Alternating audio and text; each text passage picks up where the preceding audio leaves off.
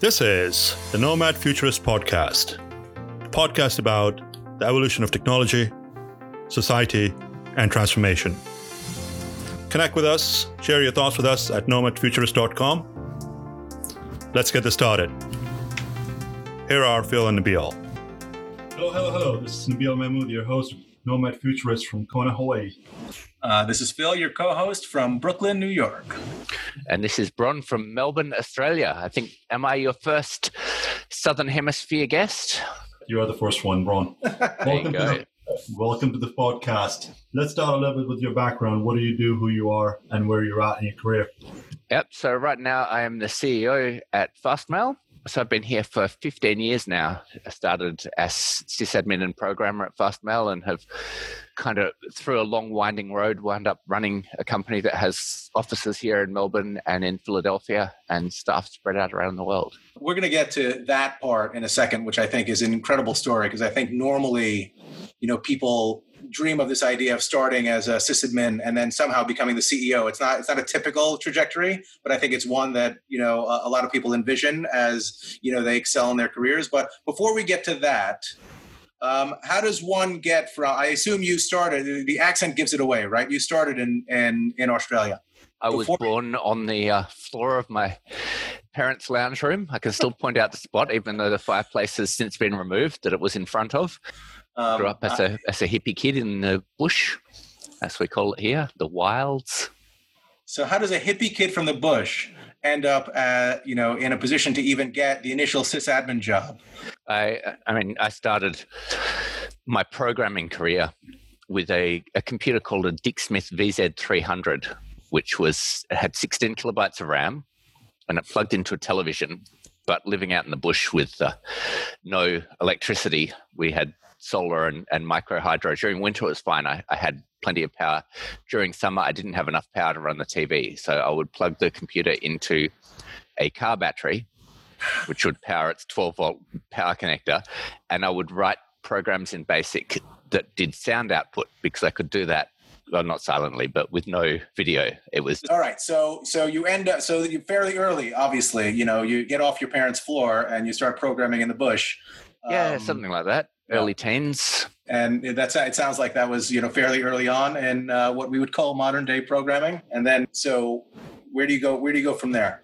Got myself an Amiga 2000 and uh, connected by a very slow modem, of course, back in those days to the uh, the state government systems because I got involved in student council in year 11, year 12. I was home educated through a lot of that time. Went lived in Western Australia for four years and went to a Montessori school, which my mother was a teacher at. Um, but other than that, I was home educated up until year 11 and then went to the local high school, which was an hour and a half drive from home. So I pretty much moved out of home during the week from age 16 and lived in a little granny flat at the back of someone's house and went to high school. And so I was not allowed to study computer science in year 11 because I didn't have the maths prerequisites. And then by year 12, I was interested in enough other things that I didn't do computer science there because I was just too busy with other subjects. But then went to university and added one computer science subject, loved it, hated chemistry because the labs made me sick. I shifted to physics in second year and then shifted to full computer science in third year. So I have a Bachelor of Science degree with a computer science background.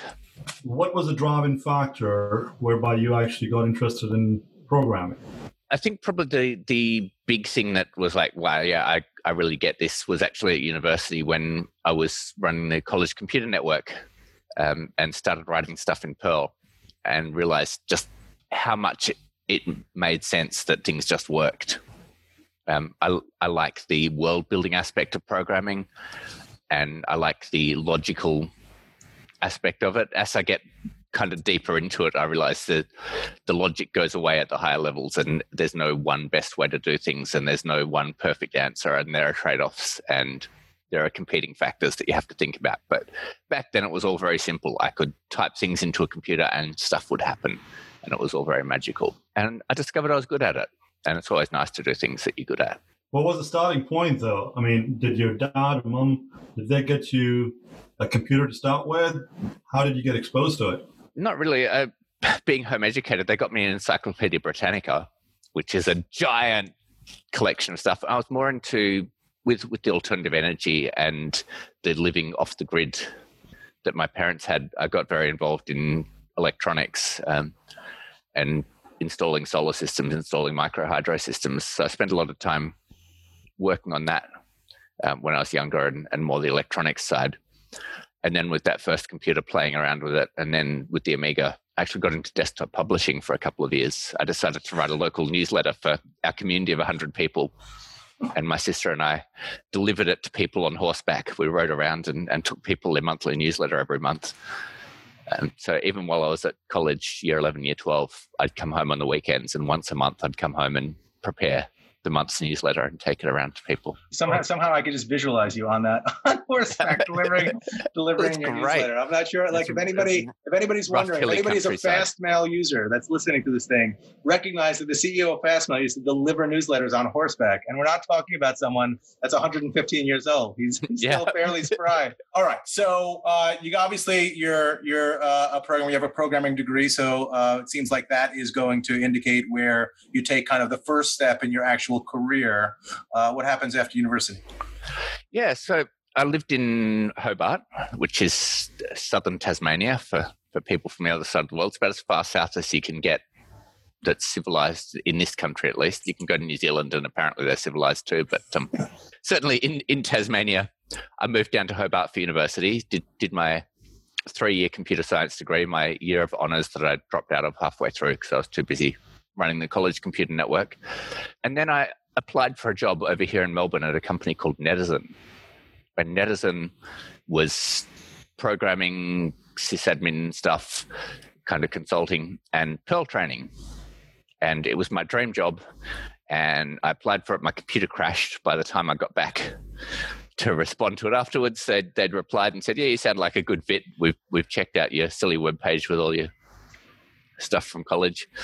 So came over for my interview there and, and started pretty much straight away. I was there for nine months before they went bankrupt in the whole dot com crash. They were geeks who knew how to geek but didn't know how to run a business. Um, so it was financially kind of shaky.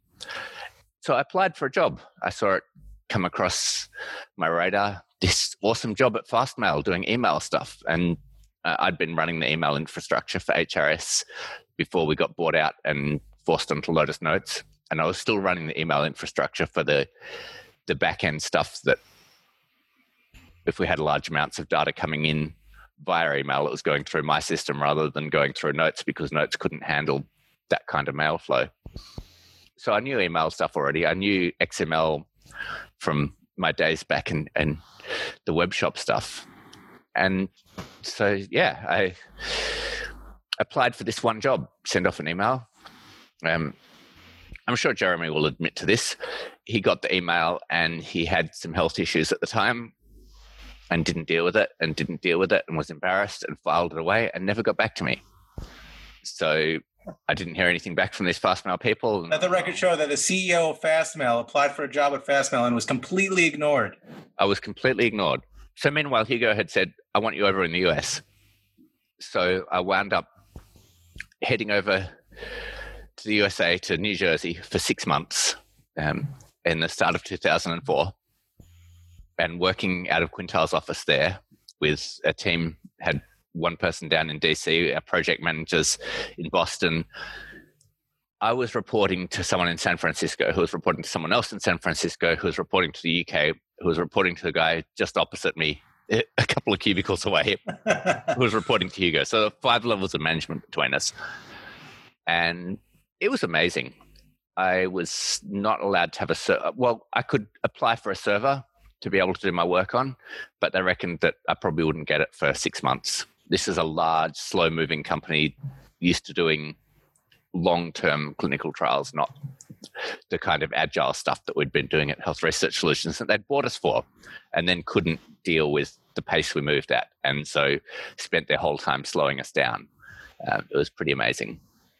But anyway, I, I wound up, because my laptop had been purchased in Australia and wasn't in the asset register system over there, they could give me a really high spec desktop because I didn't have a computer in the system already. So I got the highest spec desktop I could, stuck it in an empty cubicle. That was my server. I did all my work on this thing. Six months in, we had another baby on the way. Wanted to have the child born back in Australia so that we had no difficulties around citizenship and around all those kinds of things. And of course, the medical system that we know back here. So I was about to apply for a job back in Australia. My six months secondment was coming up. I had to either decide to stay in the US permanently or, or go back to Australia. And it was pretty clear I wanted to go back. It was pretty clear that I didn't have a continuing path within this organization. Um, my my focus and their focus were diverging significantly. So I was about to put in my notice. Um, meanwhile, my online resume had been updated the whole time so that Quintiles could sell me to their clients as here's the person that we're working on your project. And one of the things that had been updated was my phone number. So my US phone number was available online. And I got a phone call out of the blue the week before I was about to start searching for jobs back in Australia.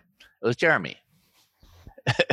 and he had dug out my application letter from a year before and was asking if I was still interested in coming and working at Fastmail. So I took this phone call. I joined an SSH screen session with Jeremy and Rob, who was living in Canada at the time, and had my interview while looking around their systems and agreed to start the job a couple of weeks after I moved back to Australia. You started as a system admin with Fastmail, and now you're the CEO. What was that yeah. like? As a programmer slash sysadmin, whatever. Um, so I came in and I had been I'd been looking at infrastructures.org. The one thing I'd learned out of my my time with HRS that was really valuable was automating and and having an automated system to recreate computers and the idea that the operating system is not special. Um, of course, that's all rage now. Everything's cattle, not pets. But at the time, that was a fairly fresh idea. And so I had come in with that. And the first thing coming into Fastmail and having these hand built Red Hat machines that uh, everything was custom. Like, let's automate as much as I can of this. So the six years from 2004 through 2010, there's a lot of making it so that any one computer could be shut down without interrupting service, so that everything was repeatable. Because um, as we grew, I was running the systems kind of on a fraction of my time while also developing new software. So it had to be as automatable as possible. 2010, um, there were three of us working in a room. Jeremy had already moved on mostly. He had another company as well, and we were sharing office space with them for a while. And then things got a bit complex there because they'd been bought out, and their new corporate overlords didn't want any untrusted people in their office space. So we moved out into our little managed office.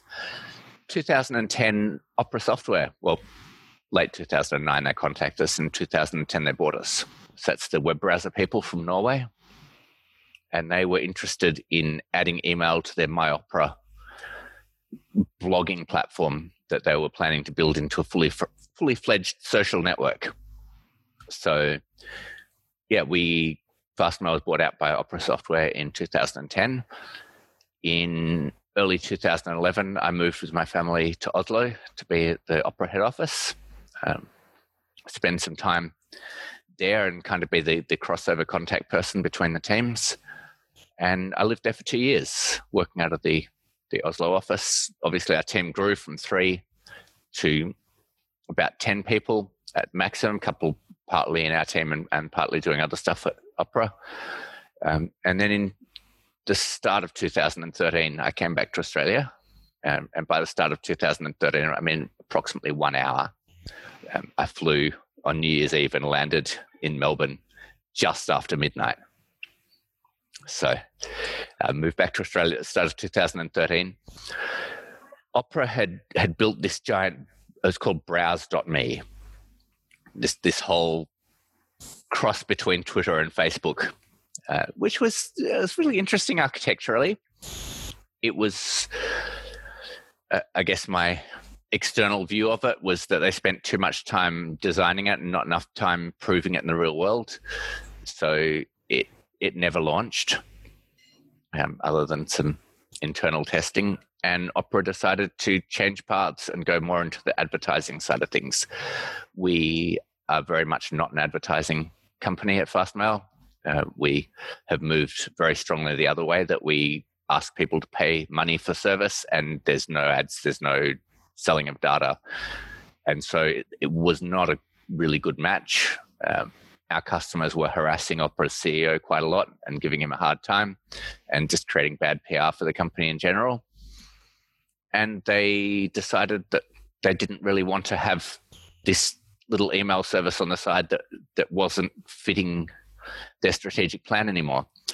Um, they had at the same time sold a contract to a large telco that had email service as part of it. So they couldn't just shut us down. Um, so what actually wound up happening was that we bought the company back from them with a rider contract that said we had to provide the email service for the telco, uh, and that we kept doing that for a couple of years. That that almost launched, um, and in the end, the telco decided not to go ahead with it. So we we kind of did a did a, a soft launch, had thirty thousand or so users um, at its maximum, but none of them were valuable users, and they decided to close it down in the end. Um, it looked like mostly it was Facebook scammers. That's quite a journey. So, how big is Fastmail now? Fastmail is 40 people at the moment. How many, how many users are, are you at right now? It's about a quarter of a million paying users. So where does that put you in terms of like uh, you know people know Yahoo.com, Gmail? Like how, how does it compare? Are you um...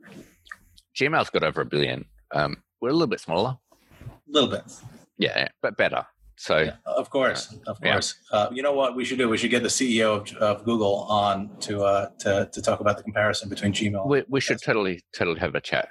We've had these podcasts in the past, and we always try to get people to to try to hone in on what characteristic they see in people or in themselves. You know, what characteristic can you say?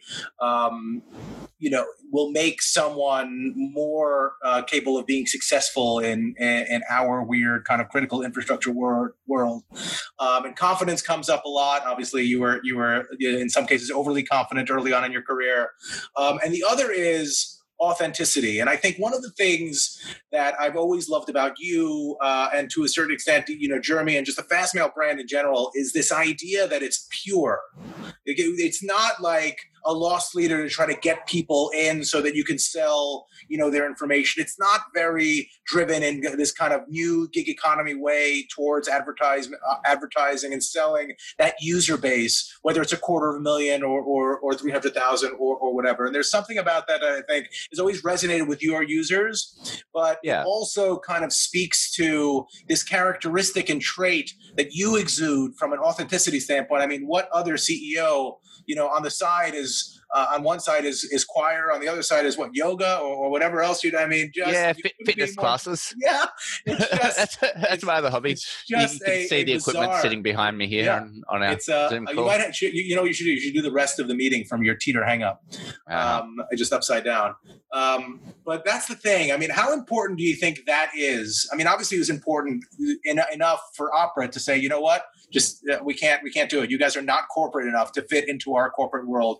But how important is that? I mean, there's so much dumb luck basically in in the telling of your story. You know, you just kind of bopped into one store, you bopped into the consulting place. Somehow, um, my life in, is all dumb luck. It's just all dumb right. luck, right? And and that's you can't teach that.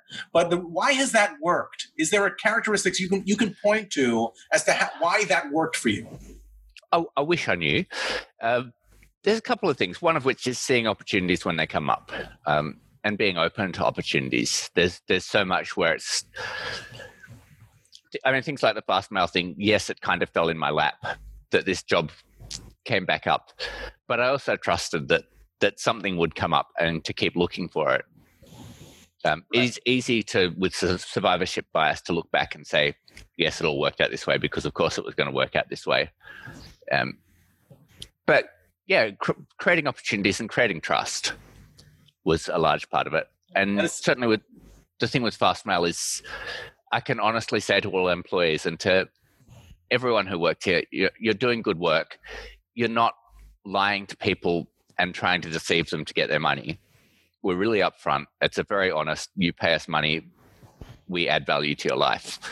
And that's it's a really nice place to be.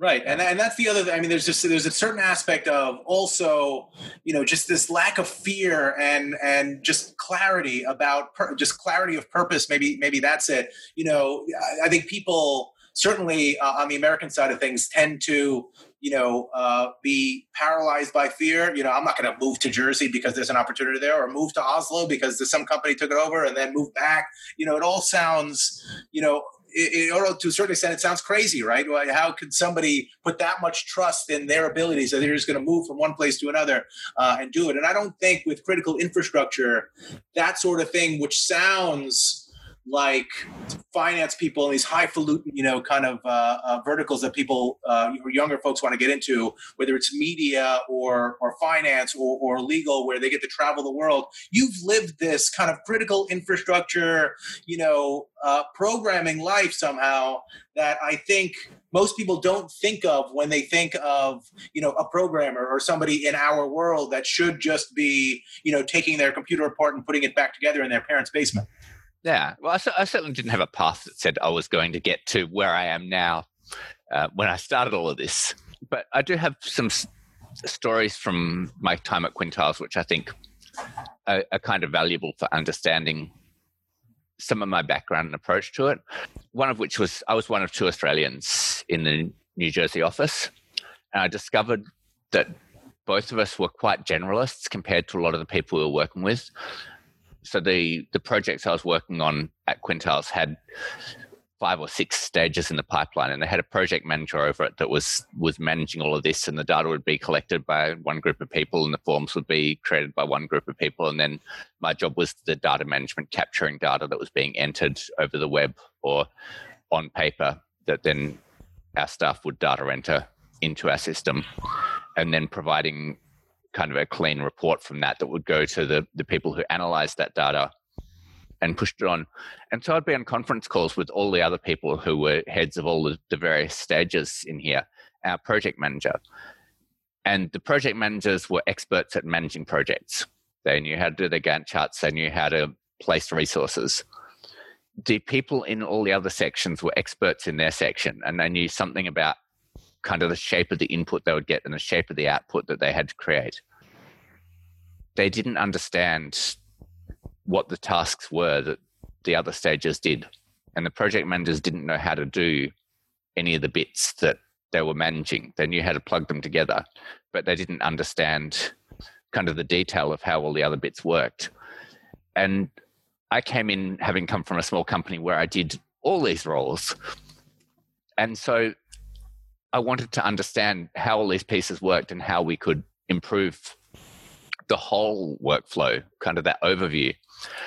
And I didn't see that in the people I was working with. I didn't see that kind of an interest in understanding the whole system. Like, this is my pigeonhole. I know how to do my bit. I'm an expert in my narrow field. And I think part of that was coming from a smaller pool in Australia where people took more than one of these hats at once, um, that you had to understand more of the entire system. And so that one thing I took from that was the value of that system overview, uh, which comes in very handy as you move up and, and have to run a company rather than than building your one tiny little bit. Is understanding the overview and understanding how the bits fit together. Uh, the other thing was uh, I worked on something to do with standards within Quintiles, and we were dealing with the format for dates, like the official format in which dates would be stored in data within all the Quintile systems. And obviously, coming from Australia, which had its year, month, day, month, year, and having the month, day, year ridiculousness that you people use. Um, you still see data corrupted because of this thing. And so I managed to get them to standardize on year dash month dash day, which is an ISO standard and an IETF standard, and is the one true way to store one dates true way. You're such a purist. electronically because they sort. They sort as strings. And I got that written into their standards. And I reckon that's the one thing that hopefully still persists within that organization and has improved things if anybody is less- wondering, if anybody is wondering how you get Bron's juices flowing, because he seems like he's like the most zen person in the world, talk to him about date formats. Date formats are oh, that's where he ah. draws the line. You have no idea, and they're about internet standards, because that's the other thing that I do within my job is a lot of work on internet standards. And CalConnect is about calendaring, and calendaring has lots of stuff to do with dates. And we're currently working with ISO on the next revision of their date standard dates are one of the things that has stuck with me right through my career, having to deal with with dates and times and all these horrors. But yeah, so I learned that the value of of writing the standards, writing the specifications, writing the shape of things that people do.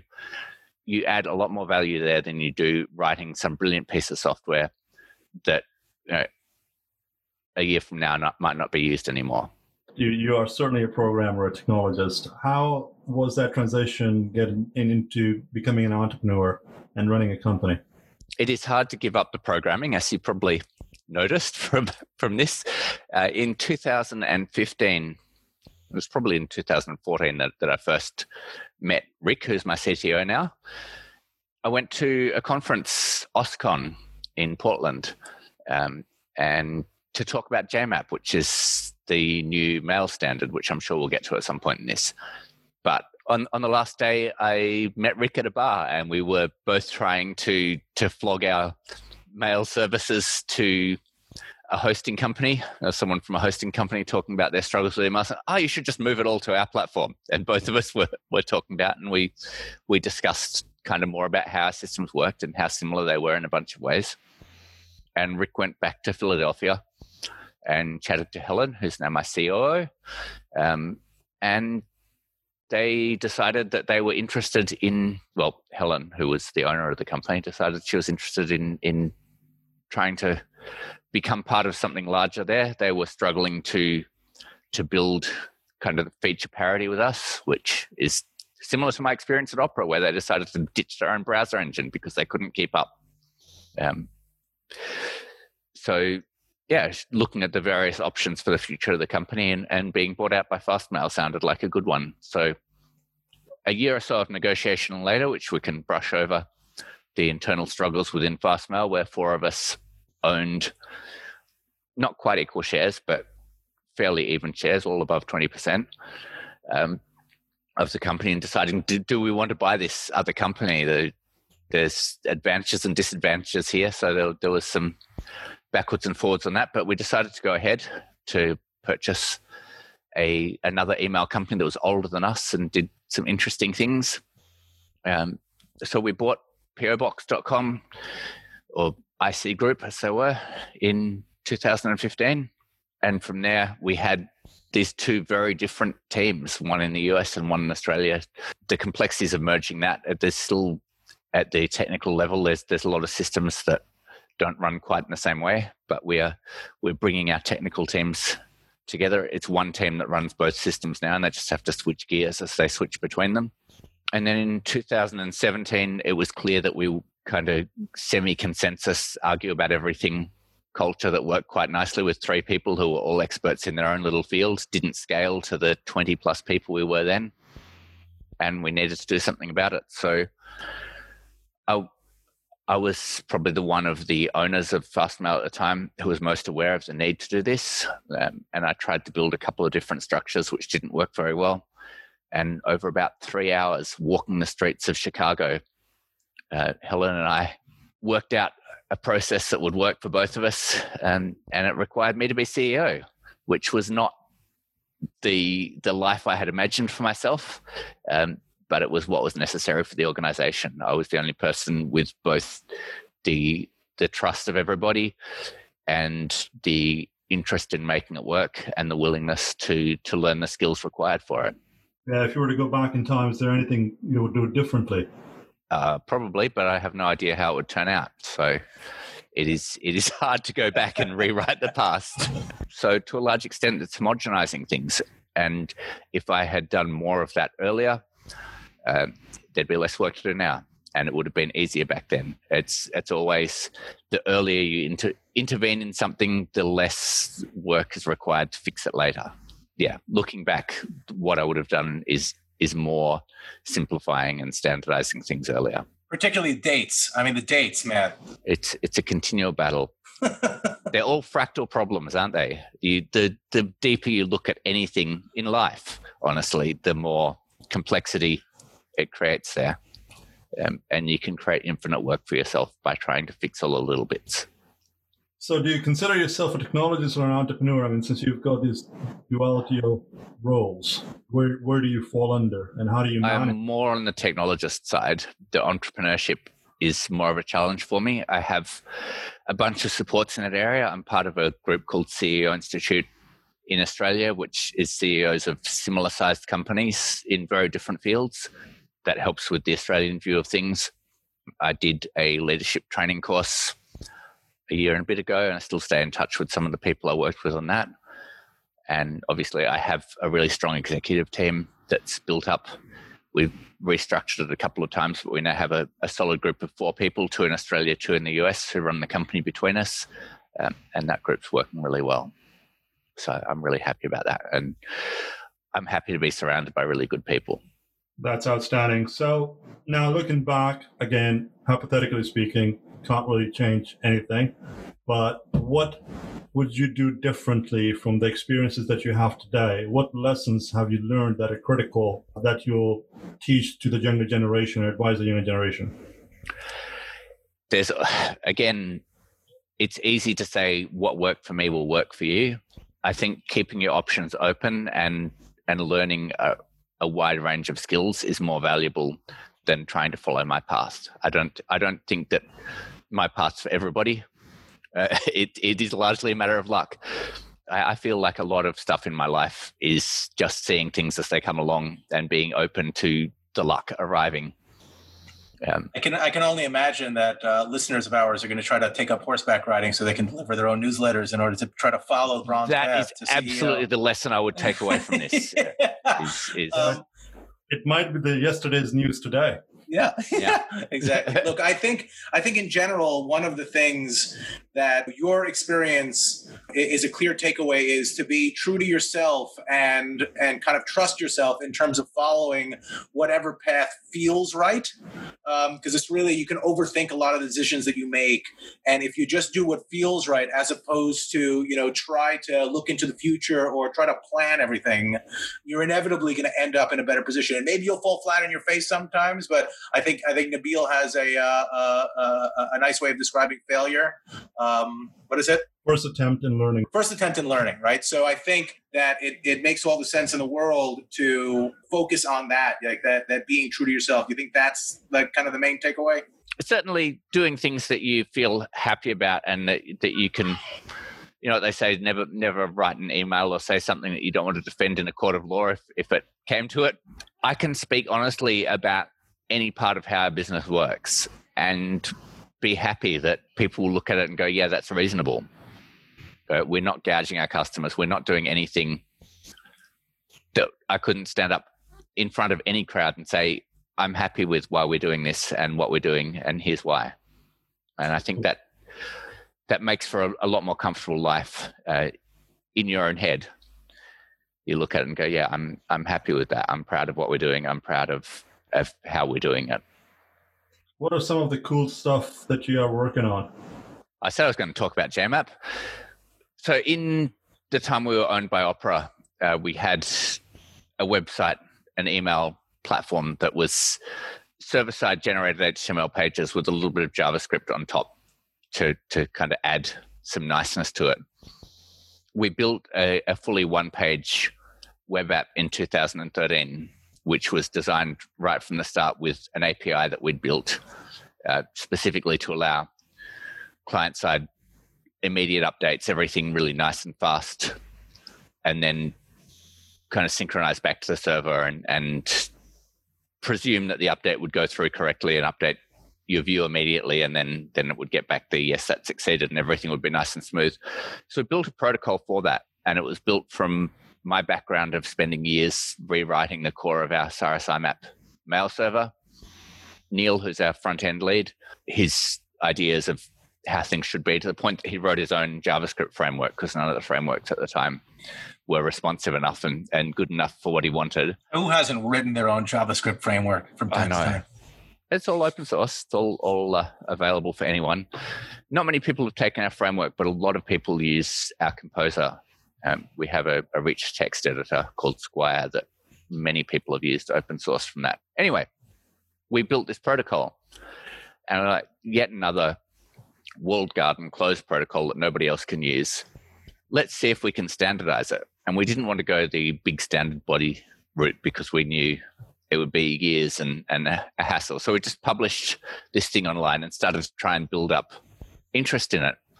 Obviously, this trip to OSCON where I met Rick was one of the early attempts to do this. And so we traveled to a lot of different conferences just to to try and sell the idea of this and talk to other people who were in the industry and see what they needed from a protocol.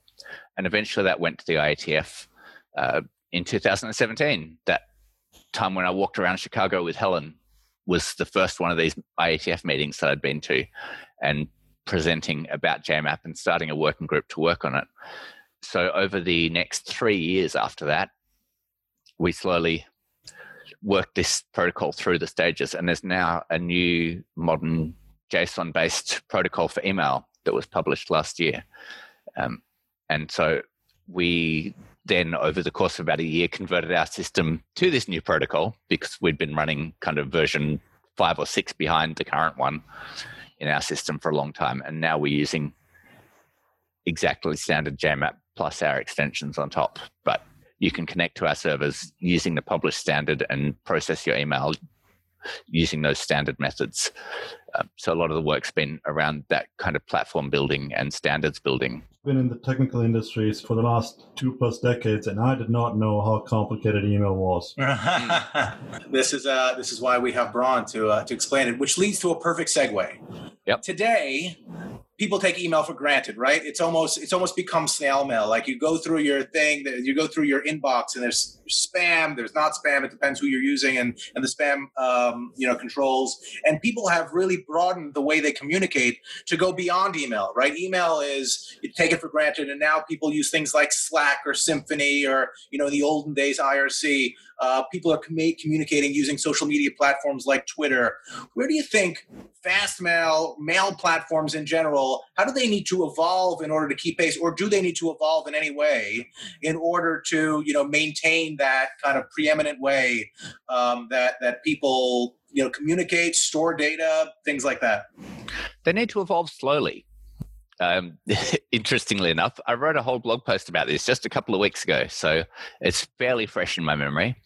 Um, email's not necessarily immediate. It's designed not to be immediate. I wrote a blog post a couple of years ago about how email is your electronic memory, and that's that's one of the things that has been very important to me over all the time I've been at Fastmail is the idea that email is your personal copy of things. It can't be edited by anybody else. And that makes a big difference in a world where you can go to a website one day and see, read something, and then you come back the next day and they've they've corrected it. Maybe they put a correction note at the end. Maybe they've just changed the text that's there, and you have no idea. Um, obviously, that makes it very difficult to to check your own memory. And I know all the cool kids throw around words like gaslight here, but the idea that things can change that you thought you knew and you can't double check your memory. So email my conception of email is that to a large extent it is about being your electronic memory. The archives are the important bit. You can go back and search later, you can see exactly the email you saw at the time and it hasn't changed underneath you.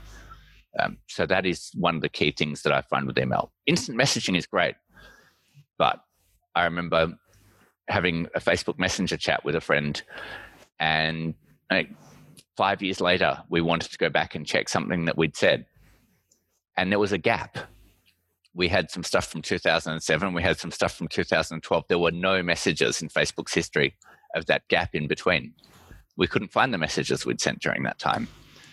And uh, like, probably on Mark's personal computer. Probably. Maybe it had been filtered because we'd said something wrong. I don't know. But that that's not very helpful there. For me, email is all about the the memory side of things. The the current processing of today's email obviously is very important, and workflows for that are great. But it's that long term archive that I find the real value in. Let's switch gears. So, with COVID 19, uh, how are the dynamics out in Australia? How are things for you guys? Victoria almost got rid of it, and it looks like it's it's possibly on the rise again now. Numbers have been 10, 12 new cases a day, which is pretty small. Um, there are states in Australia which have less, and so we we were very lucky. As far as the country goes, we have a rule that if you can work from home, you must work from home, um, which is still in effect. We're next week, gyms are going to be allowed people back in again. You mentioned your kids are back in school, and I physically- kids are back in school. School started two weeks ago.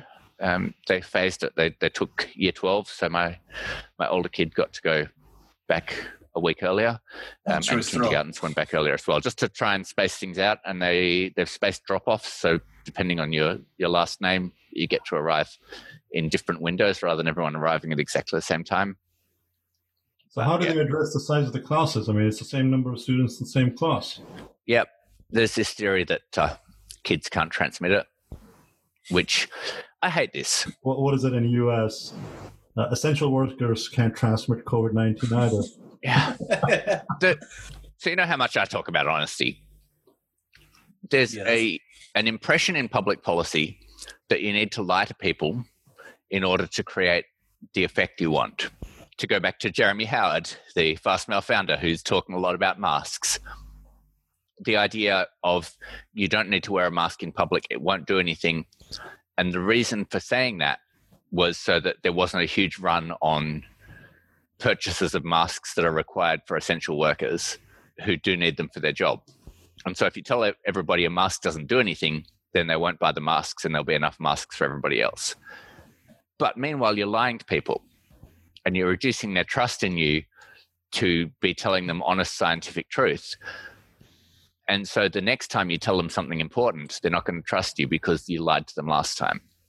Uh, that side of public policy is incredibly frustrating. I do not have an answer to how to fix this.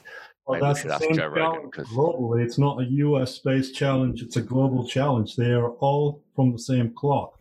Yes, everyone has has optimized for the short term to get the immediate result they want, and they will deal with the mess down the road. Yeah. So now, uh, Bron, you being an entrepreneur, an honest person, uh-huh. what's your take on how long this is going to last? I mean, are we in till the end of the year? Are we looking at end of 2021, 2022? Based on information that you have read, heard about, or being fed, where do you think COVID 19 is headed? I have a great story from high school. Someone came and asked me what my opinion was on euthanasia. And to be honest, I didn't actually know what the word meant. But I said, look, I don't have enough information to have an opinion on this. Um, and they were quite impressed that I was willing to admit that.